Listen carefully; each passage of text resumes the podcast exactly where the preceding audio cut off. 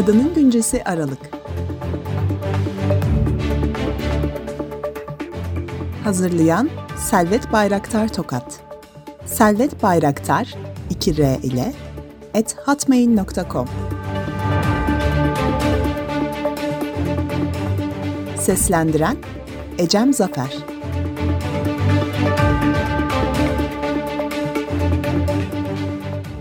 Merhaba değerli Umudun Kadınları takipçileri. Yine dop dolu bir köşeyle beraberiz. Önce başlıklar.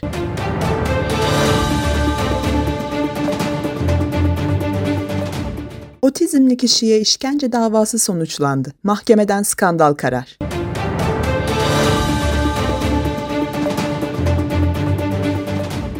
AİHM Türkiye'de boşanmış kadınların yeniden evlenmek için 300 gün beklemesi ayrımcılık.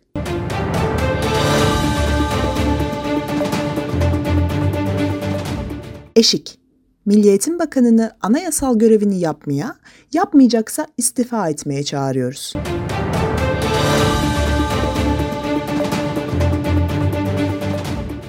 İstanbul Büyükşehir Belediyesi'nden kadınlara marangozluk eğitimi.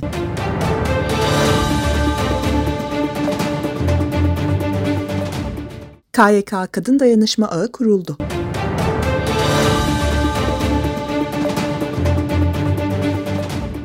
Otizmli kişiye işkence davası sonuçlandı. Mahkemeden skandal karar. Otizmli birey Sinan Gündoğdu, 20 Nisan 2020'de Pendik Engelsiz Yaşam, Bakım, Rehabilitasyon ve Aile Danışma Merkezi'nde Hayri Bereket'in şiddetine maruz kaldı. Aile, bakım evinde yaşanan işkenceyi yargıya taşıdı.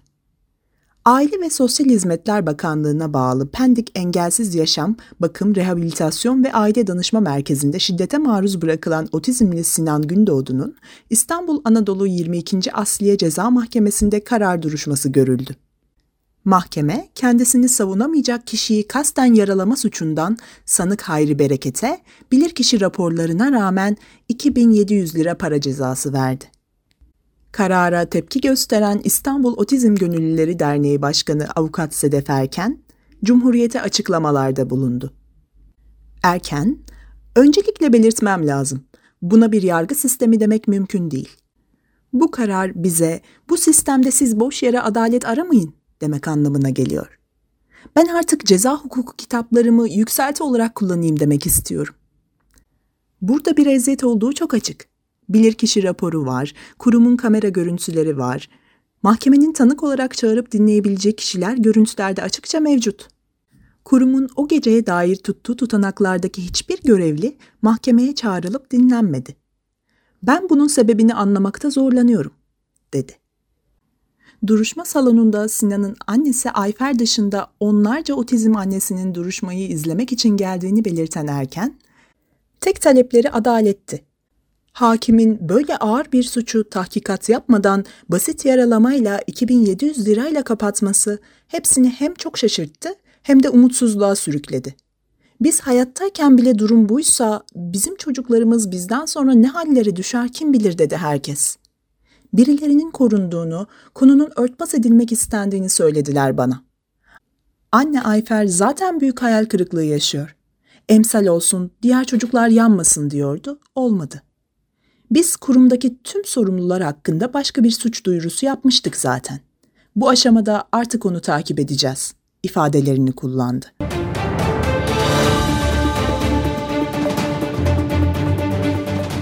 AİHM Türkiye'de boşanmış kadınların yeniden evlenmek için 300 gün beklemesi ayrımcılık.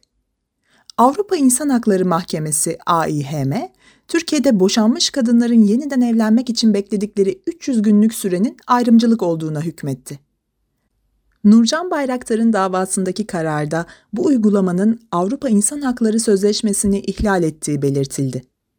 AİHM'nin oy birliğiyle aldığı kararda uygulamanın sözleşmenin özel hayata saygı hakkını düzenleyen 8. maddesiyle ayrımcılığı yasaklayan 14. maddesinin ihlal ettiği görüşüne varıldı. Türkiye'de yasalar kadınların eski eşlerinden farklı biriyle evlenmek için boşanmalarının kesinleşmesinden sonra asgari 300 gün beklemelerini şart koşuyor. İddet süresi olarak da adlandırılan bu süreyi beklemek istemeyen kadınların hamile olmadıklarını tıbbi testlerle ispatlamaları gerekiyor. Türk Medeni Kanunu'nun 132. maddesinde iddet süresinin çerçevesi şöyle çiziliyor. Evlilik sona ermişse kadın evliliğin sona ermesinden başlayarak 300 gün geçmedikçe evlenemez. Doğurmakla süre biter. Kadının önceki evliliğinden gebe olmadığının anlaşılması veya evliliği sona eren eşlerin yeniden birbirleriyle evlenmek istemeleri hallerinde mahkeme bu süreyi kaldırır. AİHM 300 günlük bekleme süresinin ve bu sürenin kısalması için hamile olunmadığının ispatı amacıyla tıbbi belge talep edilmesinin haklı görülmeyeceğine, dolayısıyla davacının özel hayata saygı hakkının ihlal edildiğine karar verdi. Mahkeme ayrıca bu uygulamanın doğrudan bir cinsiyet ayrımcılığı anlamına geldiğini ve doğacak çocuğun babasının kim olduğu üzerindeki belirsizliği önlemek amacıyla alınan bir tedbir olduğu savının bu ayrımcılığı haklı göstermeyeceğine hükmetti. Davacının cinsiyeti nedeniyle gördüğü muamelenin gerekli olmadığı ve hiçbir gerekçeyle haklı gösterilmeyeceği ifade edildi. Ayrıca soy kütüğünde karışıklık olmasını önlemek gibi bir amacın yani biyolojik babanın kim olduğunu tespit etme niyetinin modern toplumda yerinin olmadığı belirtildi. AİHM'nin ön kararlarının ardından tarafların nihai bir karar almasını talep etmek için 3 ay süreleri bulunuyor.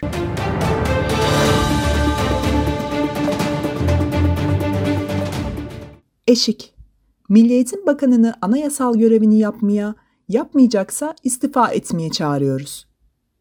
Eşitlik için Kadın Platformu Eşik, Tarikat ve cemaatlerle protokol yapmaya devam edeceğiz açıklaması yapan Milli Eğitim Bakanı Yusuf Tekin'e tepki gösterdi. Eşik açıklaması şöyle. Eğitim, devletin yürütmesi ve denetlemesi gereken asli görevlerindendir. Devlet eğitim alanında nitelikli, ücretsiz, yoksul çocukların ihtiyaçlarını dikkate alan, bilimsel, laik, eşitlikçi bir eğitim hakkı anlayışını herkes için erişilebilir şekilde yaşama geçirmek zorundadır. Bu anayasal görev göz ardı edilerek her türlü denetimden muaf tutulan, çocuk haklarının gözetilmediği, hatta çocukların çeşitli şekillerde istismar edildiği, anayasanın eşitlik ve laiklik ilkesine aykırı faaliyet yürüten bazı devlet dışı kurumlara, dini yapılara çocukların teslim edilmeye devam edileceği söyleniyor. Üstelik de Milli Eğitim Bakanı tarafından. Milli Eğitim Bakanı'nı anayasal görevini yapmaya, yapmayacaksa istifa etmeye çağırıyoruz. Milli Eğitim Bakanı işini kişisel siyasi tercihlerine göre ülkeyi eski yeni diye kendince ikiye ayırarak değil, anayasaya uygun olarak yapmak zorundadır. Özellikle kız çocuklarını örgün eğitimin dışına iten, küçük yaşta zorla evlendirmelerinin ve çocuk işçiliğin önünü açan 4 artı 4 artı 4 parçalı eğitim sistemine son verilmesini, 12 yıl kesintisiz ve parasız eğitime geçilmesini istiyoruz. Eğitim müfredatının eşitlikçi, insan haklarına saygılı, ayrımcılıktan arındırılmış bir içerikte toplumsal cinsiyet eşitliğini gözeten bilimsel yaklaşımlarla hazırlanmasında ısrar ediyoruz.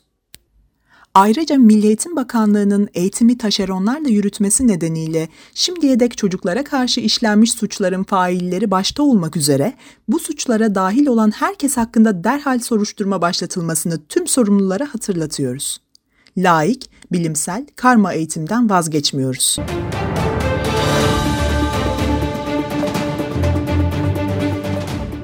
İstanbul Büyükşehir Belediyesi'nden kadınlara marangozluk eğitimi.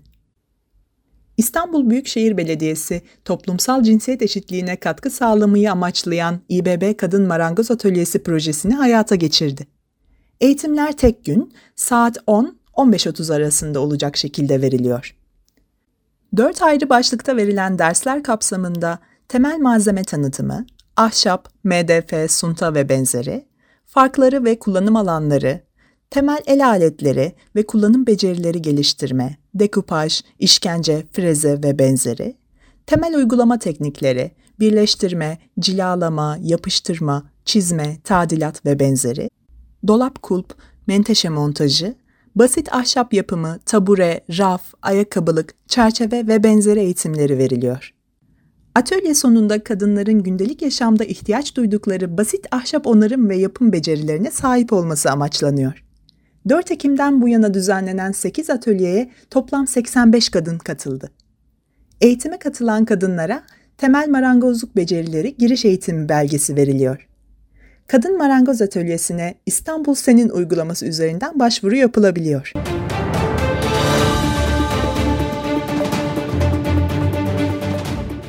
Kredi Yurtlar Kurumu Kadın Dayanışma Ağı kuruldu. KYK Kadın Dayanışma Ağı, yurtlarda kalan genç kadınların sorunlarına çözüm için yola çıktı.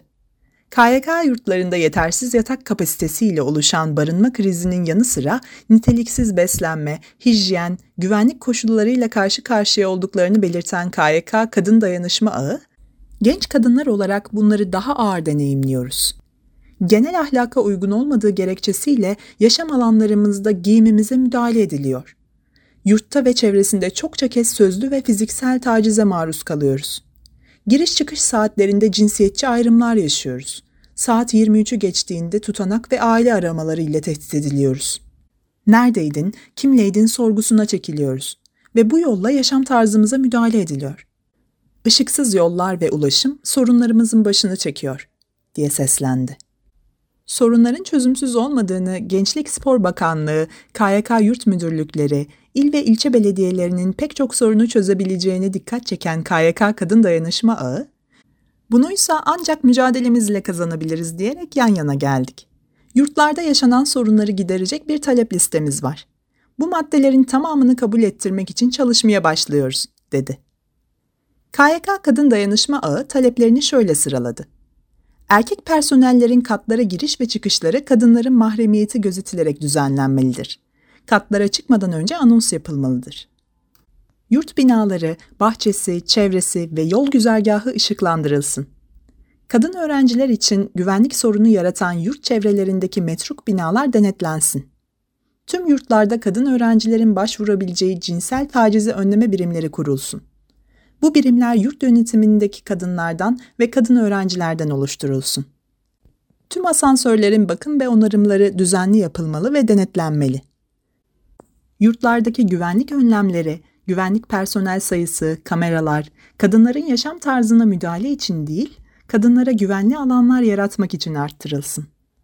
Yurtlarda her katın ders çalışma alanları kurulsun.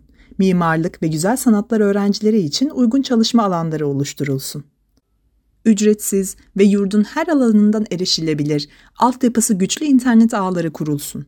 Şebeke sorunu kalıcı olarak çözülsün. Çamaşırhanelerde makine sayıları arttırılsın. Haftanın her günü yıkama hakkı olsun. Temizlik ve hijyen malzemeleri yurt yönetimi tarafından sağlansın.